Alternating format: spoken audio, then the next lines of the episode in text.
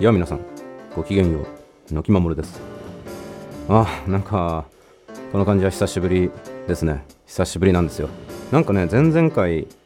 あたりだったかな。なんかその時もねちょっと撮るの久しぶりなんですけどねみたいな感じで収録を始めたような記憶がないでもないんですがそこから随分時は経ち2週間ぐらいかな。うん結構きちんと休んだ感覚がちょっとありますね。うん。なんかすっかりね寒くなって今収録してるのは10月の30日の夜ですけれどもうんなんか予報だとね今夜から冷え込む初冬の冷え込みとかって言ってたかなうんみたいな感じだそうですね。うんそんな日々ですが皆さんお変わりなくお過ごしでしょうか。うん。で、まあ、今回はですねちょっと、まあ、間が空いてしまったということもあってですねその間にも少しね日常はやっぱり動くじゃないですか。うんということでねその間にあったちょこっとあんなことやこんなこと。いやいやその大した話はない。大した話はないんですけどね。うん。だしあのー細かいことはねまたそれぞれ別途収録する回をね設けようかなと思ってるぐらいにこうね面白い話がいくつかありましてですね。その辺をお話ししていこうかなということで。ちょっとね本当になんなんていうの今日撮るかどうかとかもねあんま分かってなかった。自分でもそんなつもりはなかったんだけど、うん、なんとなくね撮りたくなってしまって。とりあえずこの BGM を聞いてみたらなんとなくやる気が出るというね。ちょっとした tips みたいなのがありましてということでやっていこうかなと思いますので本日もお付き合いのほどよろしくお願いいたします。のきまものプレゼンツ好奇心くすぐらレイディオ。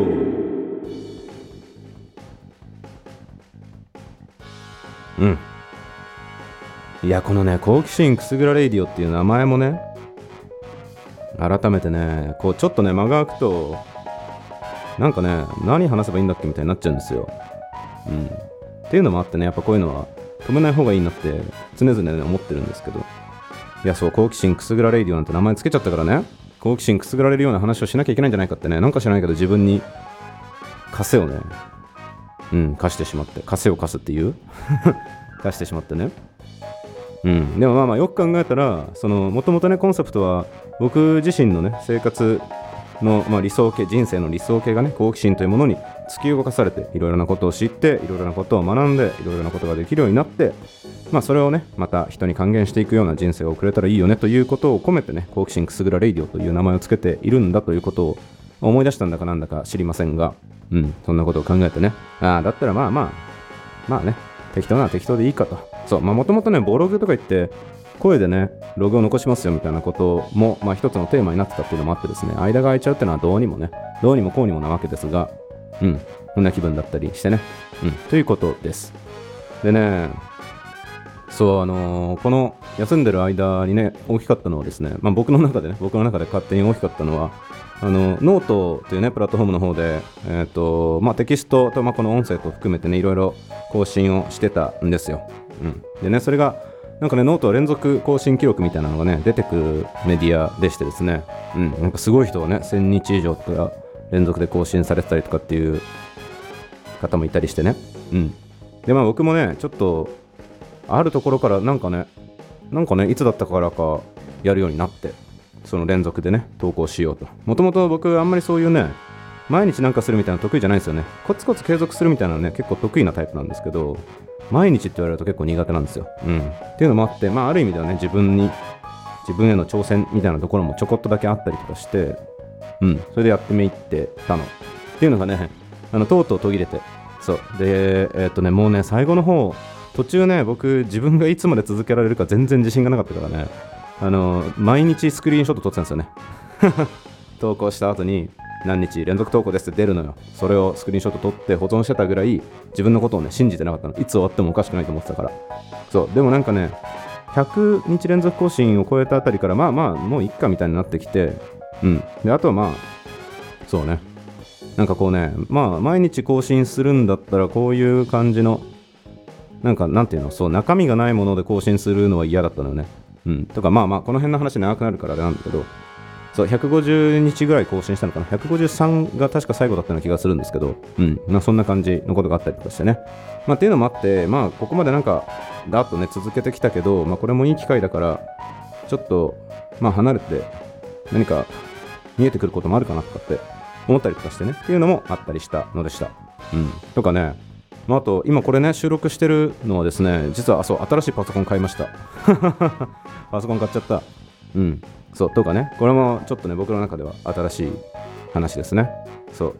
Mac mini をね買ったんですけどこの辺の話はまたどこかでちょっとあのネタになるようなねことをしようかなと思ってますのでそこのお話をできたらなと。思っているのとなんだろう。あとねそう携帯僕メインとサブと2機種持ってるんですけどそのサブの方のね機種が変わったりとかね。うん。あとはあそうジムに通い始めたの。この話もねしたいなと思ってるんだけどそうジムもともとね僕ジムには結構長いことまあ、断続的ですけどね断続的ではあるんですけど結構人生の中でね社会人になる前からかな？うん大学院生ぐらいの時代からいわゆるスポーツジムトレーニングをするジムに通い始めてだからどのぐらいでしょうね10年弱ぐらいずっとねあのジムにうんと契約してる生活だったんですよ。それがだんだんですねあの家になんか救急車が走ってるなこれ入るのかなマイクに。うん、入るかもしれないですね。はい、すいません、失礼しました。そう、あの、ジムに通うのもね、だんだんあれだなと思ってきて、で、あの、あれね、コロナとか関係なくよ、そう、家にいろんな機材を買っちゃった方がいいんじゃないかなとかって思ったりしてですね、そう、なんかどでかいダンベルのね、今、可変式ダンベルってね、カチャンカチャンってこう、ダイヤルでね、重さを変更できるダンベルとかがあるんですよ。で、それと、あとはベンチ、うんと、ベンチにね、寝そべって筋トレとかするんでね。で、そのベンチも角度が変えられるやつ買って、あとは懸垂のための、なんていうの、これ懸垂スタンドみたいなの買ってみたいな感じで、まあ、割とね、意識ガッツンと揃えちゃったんで、別になんか、いいかと思ってね、ジムじゃなくていいかと思って、ジムの契約を解除して1年ぐらい、ジムに行かずに、ホームジムみたいな感じでね、やってたんですけど、うん、久しぶりにジムに契約をしましてですね、結構やっぱいいもんですね。うん。これはもうね、これ単独で話ができるぐらいなんで、これもまた詳細は もうそればっかりじゃんって感じですけどね。うん、結構ね、いろいろちょっとずつ変わったんですよ。あ、そうで、あと、あの、今年は、あの、法律系の勉強をするということをテーマにしてですね、資格試験をこう連続でガツンガツンと受けていってるんですが、それの第3弾がですね、うんと終了しまして、で、まあ今第4弾がね、控えてるっていう状態なんですが、もうダメ、もうダメだね。第3弾までで結構力尽きた感があってね、第4弾はもうヘロヘロ。全然勉強してねえや。うん、ちょっとやばいんだけど、そう、とかね、まあ、そんなことがあったりとかっていう感じだったのでした。うん、っていう感じかな。ちょっと後半はですね、まあ、それを通してちょこっとだけね、思ってることみたいなの、あの、先出しというかね、ちょこっと話そうかなというところです。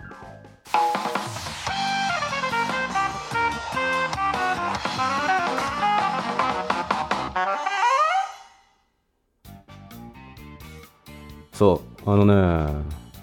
今ね、10月の30日なんですが、僕ね、あのノートで音声配信、この音声をね、収録して配信するっていうことを始めたのが、えー、と5月の頭なんですよ。なんで、もうすぐね、半年経つの。なんかね、早いもんだなと思って、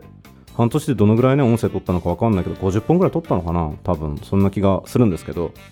うん。なんかね、で、まあ、そのさっき言ったノートの連続更新が途切れて、ウェブ上でのなんていうのかな、活動みたいなところからね、ちょこっと、ちょこっとだけね、距離を置いて、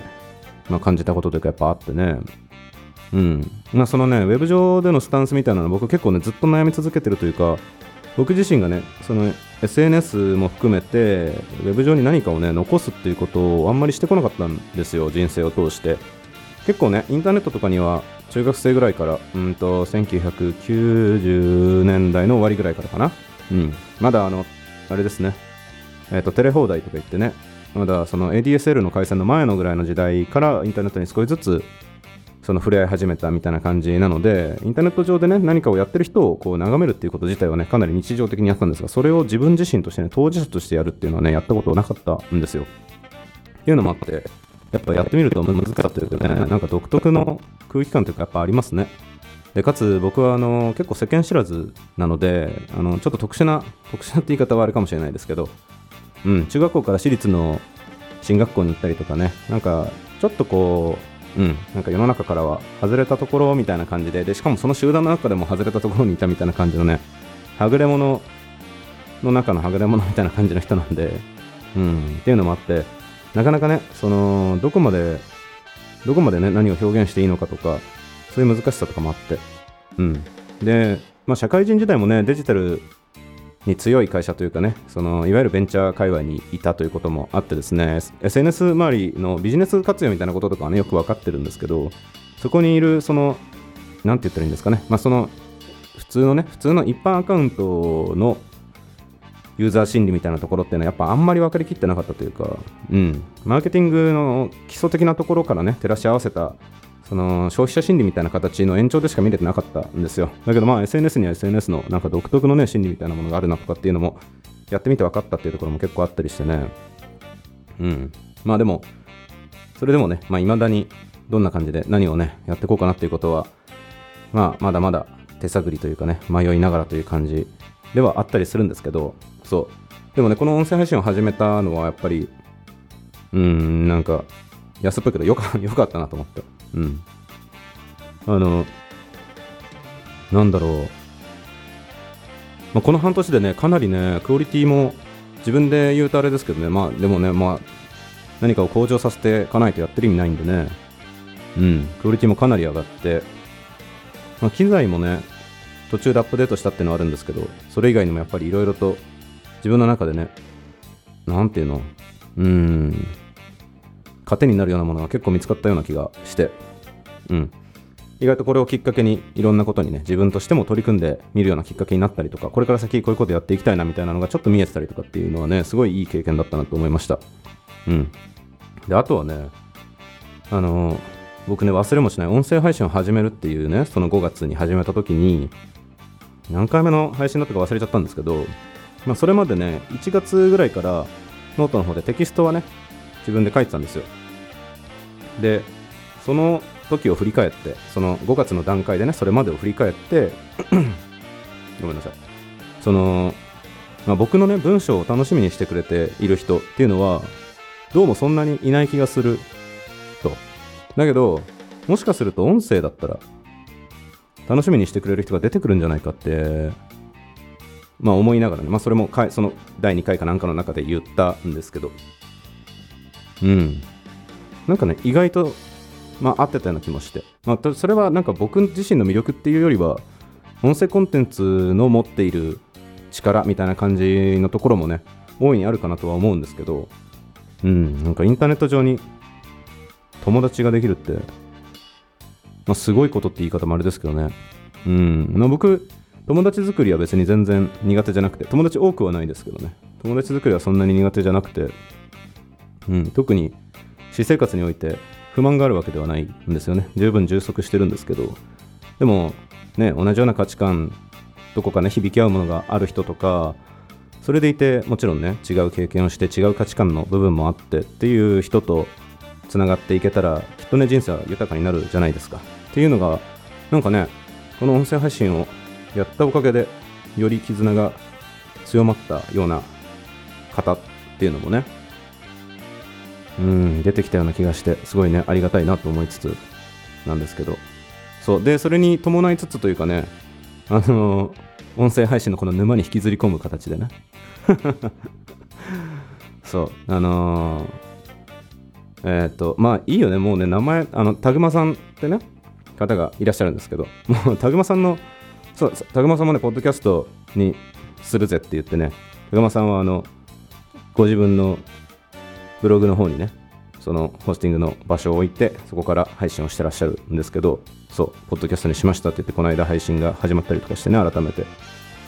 うん、もうタグマさんのポッドキャストの方には僕の名前がもうなんかもう当たり前のようにね、野木守さんがねって言って 名前を出してくださるんで、もう、もういいかなと思って、うん、そう、タグマさん、あタグマさんの名前はね、前にも出してるんですけど、うん、とかね、あと、のちこさんってね、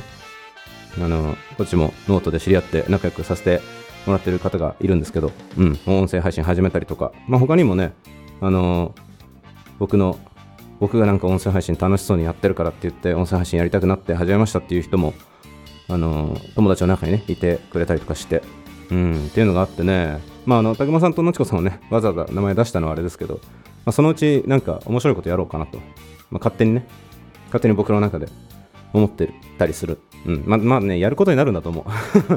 そうそう、とかね、そうまあなのでこれから、まあ、半年を迎えてここからまた新しく何かやっていくっていうところでも、うん、挑戦ができたらいいなと思いつつまあねインターネット上での表現の仕方みたいなところはこれからも少しずつ悩みつつっていう感じなんですがまあまだねやって半年だからね半年じゃないか。うん。まあえー、とテキストから含めるとまだね1年には満たないぐらいの感じなのでまあ当然ねそんなもん迷って当然というか、うん、分かんなくて当然かなと思いますのでちょっとまだねフラフラするかもしれませんが何か新しいことをやるぜという時はこのポッドキャストでも告知をねここぞとばかりにしていこうと思いますのでその際はぜひ応援していただくなりまあ、遠くから見守っていただくなりしていただければ嬉しいなと思います。なんか、なんだ、最後、広告、何もない、空広告みたいになっちゃった。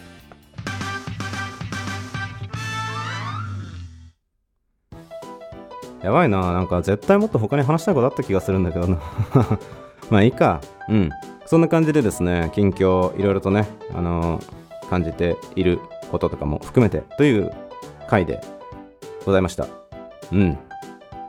いやー、なんか、すごいね。新しい挑戦をするとね、やっぱいろんなことが見えてくるみたいなのは当然、当たり前っちゃ当たり前なんですけど、なかなかね、みんな、みんなはどうか知りませんけどね。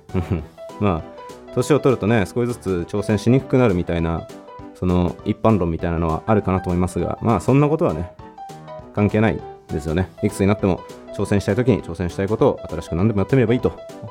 思っているんですけど、うん、やってみるもんですね。まあ、こんな感じになるかなとかっていうのはね、全然まあ正直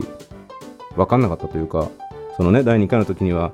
音声配信だったら誰かすごく気に入ってくれて楽しみにしてくれる人が出てくるんじゃないかとかってね、言っておきながら、まあそれはただなんかまあ言ってただけみたいなとこもあってね。そのね、他の人の受け止め方やっぱコントロールできないじゃない？うん。なんかやったものをね、どう感じてくれるかっていうのはすごい難しいところがあるなと思うので、うん。まあ別にこうなってくれたらね、なったら面白いなと思いながらやってただけですけど、うん。いいもんですね。いやいや、でもね、あの、聞いてる回数とかはね、もう聞か聞かれてる？その、なんていうの、広まり方とかはもう全然だからね。そう。それはまあ、あの、いいんですよ。そんなことはいいの。うん。その、まあ、この辺もね、なんかね、これはテキストかな？テキストにしようかなと思ってるんですけど、うん、なんかね、やっぱね、たくさんの人に受け入れられるっていうことだけがね、正義じゃないというか、まあ、そんなことみんなね、当然頭じゃ分かってると思うんですけど、インターネットの世界っていうのはどうしてもそこに正義が偏りがちだったりとかね、そこに、うん、片足を置いたというか、軸足を置いたような価値観みたいなものに、割とみんなが毒されてるところとかっていうのもね、あるような気がしたりしてるんですけど、うん、なんか楽しみにしてくれてる誰かが喜んでくれればそれでいいという側面もね、絶対あるかなと思うので、そういうことをね、大事にしながらやっていけたらいいんじゃないかなとか、まあみんなもね、何か、その、まあ何か作るってね、結構苦しいことも多いじゃないですか。うん。